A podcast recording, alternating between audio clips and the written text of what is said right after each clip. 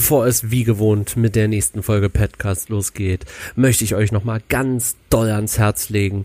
Abonniert diesen Podcast, wenn ihr es noch nicht getan habt und wenn ihr ihn noch nicht geteilt habt, dann tut das überall, wo ihr könnt. Facebook, Instagram, TikTok, ist mir egal. Haut den Podcast raus, denn wir sind hier auf dem Weg der Bildungsrevolution. Ich würde mich freuen, wenn ihr mich dabei unterstützt, denn je mehr Sozialverzogene da draußen rumrennen, desto besser für die Bildung. Und jetzt geht's los mit der nächsten Podcast-Folge. Viel Spaß euch! Herzlich willkommen bei Sozialverzogen. Hey Leute, herzlich willkommen zu einer neuen Podcast-Folge hier auf Sozialverzogen, dem Kanal für Eltern, Pädagogen, Kinder und Jugendliche. Ja, und das wird heute auch eine ganz besondere Folge und gerne könnt ihr diese Folge auch mit euren Kindern und Jugendlichen hören, denn es geht ja gerade um eine ganz besondere Situation, die wir hier erleben. Dieser Virus hält uns in Bann, können nicht sagen wie lange, Fakt ist aber, jetzt werden Maßnahmen ergriffen und das macht was mit uns. Und deswegen möchte ich heute ein bisschen darüber mit euch quatschen, wie ihr mit dieser Belastung, die jetzt auf alle zukommen wird, umgehen könnt. Ich habe fünf, ja, Punkte ausgearbeitet, die ich selbst jetzt auch, bin ja gerade in Quarantäne, nein, ich bin nicht krank oder so, es ist einfach nur Verdacht gewesen, umsetze, beziehungsweise auch erfahre, wie ich damit umzugehen habe. Denn bin ja hier jetzt auch mit Frau und Kind zu Hause und man darf ja quasi nicht raus. Ne? Und da gibt es einfach bestimmte Situationen oder bestimmte Momente, wo man denkt so, boah, krass, wie geht man denn jetzt damit um? Und von heute auf morgen kann man nicht mehr sein Leben leben. Und das wird auf uns jetzt alle in den nächsten zwei, drei bis vier Wochen entgegnen, diese Situation. Und deshalb nehmen wir uns die Zeit und quatschen darüber, wie wir am besten mit dieser psychischen Belastung, gerade auch eben für Kinder und Jugendliche, umgehen, damit ihr als Familie diese Situation schadlos überstehen könnt. Und das erste, was wirklich sehr, sehr wichtig ist, klärt die Situation auf. Es bringt nichts, irgendwelche Vermutungen weiterzugeben oder Interpretationen. Gebt die Situation euren Kindern und Jugendlichen genau so weiter, wie sie ist. Denkt euch nichts aus. Benennt es richtig. Sprecht es klar an, damit jeder auf dem gleichen Stand ist. Natürlich kann man das alles auch mal altersgerecht erklären. Ich denke, jeder 10 bis 18-Jährige wird es jetzt auch verstehen, worum es hier geht. Ähm, nichtsdestotrotz klärt die Situation als Familie auf. Das ist wirklich wichtig. Ich denke, das hilft auch jedem, erstmal auf den gleichen Stand zu kommen. Der zweite Punkt, und das ist ein Punkt, ja, den werden die ein oder anderen äh, schwer ertragen, weil sie denken, sie müssen so als Familienvater oder generell als Eltern oder eben auch als Mutter super stark wirken und äh, super fit in allen Sachen. Nein, tauscht eure Ängste aus. Das ist wichtig, damit ihr wisst, auf welcher emotionalen Ebene ihr euch bewegt. Damit jeder voneinander weiß, welche Rücksicht man auch nehmen muss in dieser schweren Zeit. Klar, wenn jetzt die Kitas zu sind, die Schulen zu sind, dann kann man immer noch rausgehen, das ist auch gut so. Aber wenn man eben in Quarantäne ist, ist es halt schon was anderes. Plötzlich ist man beengter, plötzlich ist man quasi eingeschlossen. Und da muss man vorher auch klar sagen, hat man Ängste, worüber macht man sich Gedanken, welche Sorgen hat man, etc. Das müsst ihr austauschen. Seid auf einem bewussten Zustand für eure Emotionalität. Denn dann könnt ihr auch etwaige Konflikte schon im Vorhinein tilgen, indem ihr klar sagt, okay, hier gehe ich jetzt nicht weiter, denn derjenige macht sich Sorgen deshalb oder ist traurig oder hat Angst oder wie auch immer. Rücksichtnahme. Der dritte Punkt ist Regeln entwickeln. Und da muss ich euch ganz ehrlich sagen, das ist wirklich, wirklich wichtig. Klar hat man so gewisse häusliche Regeln. Die funktionieren quasi auch immer im normalen Leben. Jetzt momentan aber nicht. Oder können sie nicht funktionieren. Und die muss man nochmal abstecken. Das heißt, wer macht welche Aufgaben? Wer kümmert sich ums Essen machen? Wer übernimmt häusliche Tätigkeiten wie Wäsche waschen, Müll rausbringen? Wie können wir uns untereinander unterstützen? Wo wird gespielt? Wer soll wo mitspielen? Möchte man einfach auch mal sagen, stopp, ich brauche jetzt meine Ruhe. Kommen wir dann auch gleich nochmal zu. Ähm, das sollte abgesprochen werden. Nehmt euch die Zeit und schlüsselt wirklich euren Tagesablauf auf, damit ihr da wirklich Klarheit habt. Das ist sowieso der wichtigste Aspekt von allem. Klarheit für die gesamte Situation, die ihr gerade vorfindet. Die ist nicht einfach und schon gar nicht zu unterschätzen.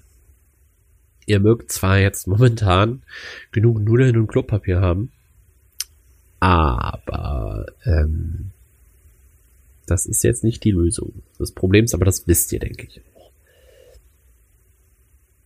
Und dann kommen wir zu dem vierten Punkt. Pausen schaffen.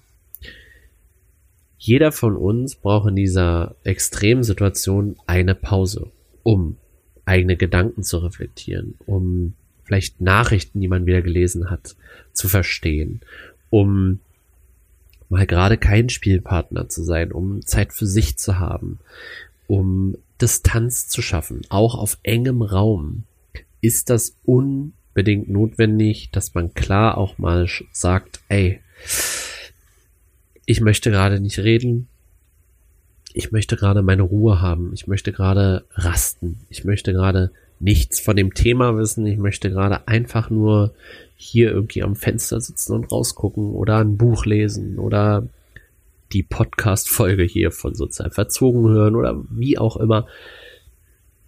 Nehmt euch Pausen. Macht deutlich, ich brauche jetzt eine Pause, damit das erkennbar ist. Klar, solange ihr das Haus verlassen könnt, ist das an sich kein Problem, würde ich behaupten. Sobald aber ihr eingesperrt seid, macht es klar, ich brauche eine Pause. Ganz wichtig. Und der fünfte Punkt, ja, ich weiß, es ist super schwierig, ähm, das Handy nicht anzumachen und als erstes vielleicht auf Facebook oder Twitter oder irgendwie sowas zu gehen, um die neuesten um die neuesten Nachrichten äh, lesen zu können. Ähm, aber beschäftigt euch nicht zu viel mit den Nachrichten. Punktuell ist das wirklich okay, aber konfrontiert vor allen Dingen eure Kinder und eure Jugendlichen nicht mit jedem Wasserstand, den ihr in den Nachrichten hört, seht oder wie auch immer das beunruhigt die Kinder ungemein. Für Kinder ist das sowieso schwer zu greifen, diese ganze Situation. Und für Jugendliche genauso, die haben auch Angst, weil sie nicht einschätzen können, wie lange geht das? Wie wird das? Wird irgendjemand sterben, den man kennt?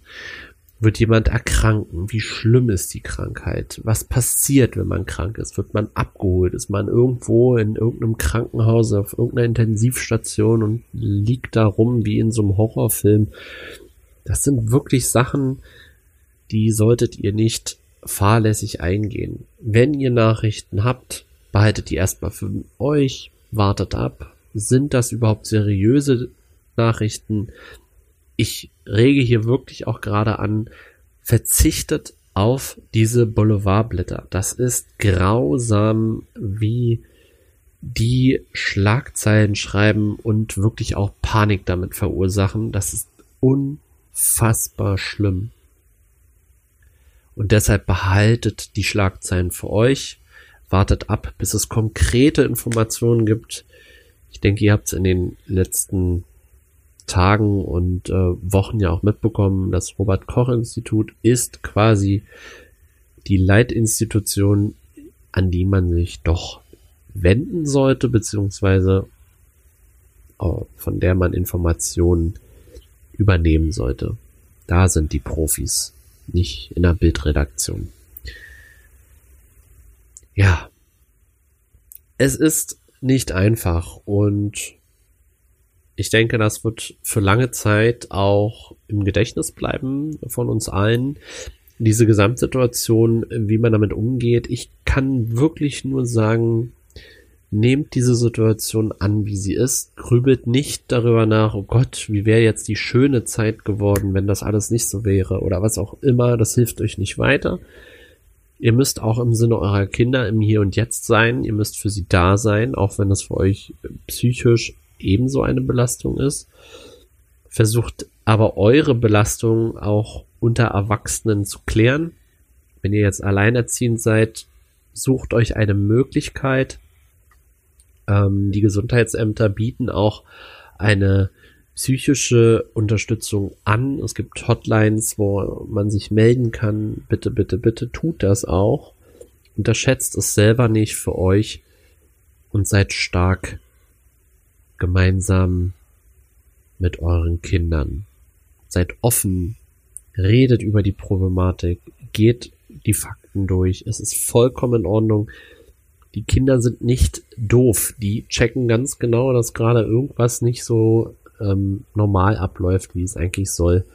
Schon gar nicht, wenn ein Kind hört, dass es jetzt vier Wochen nicht in die Kita soll oder in die Schule. Das checken sie. Und was wirklich, wirklich auch nochmal interessant ist, vielleicht darüber nachzudenken. Seid nicht zu penibel jetzt mit Erziehungsregeln, sage ich jetzt mal. Ähm, ich denke, da ist eine gewisse Lockerheit gefragt jetzt. Ähm, es ist vielleicht mal eine Tüte Gummibärchen zu viel oder mal die eine halbe Stunde zu viel am Computer. Oder was auch immer. Aber bitte geht keine unnötigen Erziehungskonflikte ein. Es ist eine Notsituation und wir hoffen doch alle, dass diese Situation sich nach vier Wochen ein bisschen mäßigt. Das hoffen wir doch alle. Und dann kann man auch mit dem normalen Alltag etwas weitermachen schauen wir einfach, was die Dinge bringen, die da so kommen. Ja, das musste ich loswerden. Ähm, das war jetzt für mich ganz wichtig, da auch nochmal aus, ja, quasi irgendwie auch pädagogischer Sicht das mal zu schildern, was wirklich wichtig ist.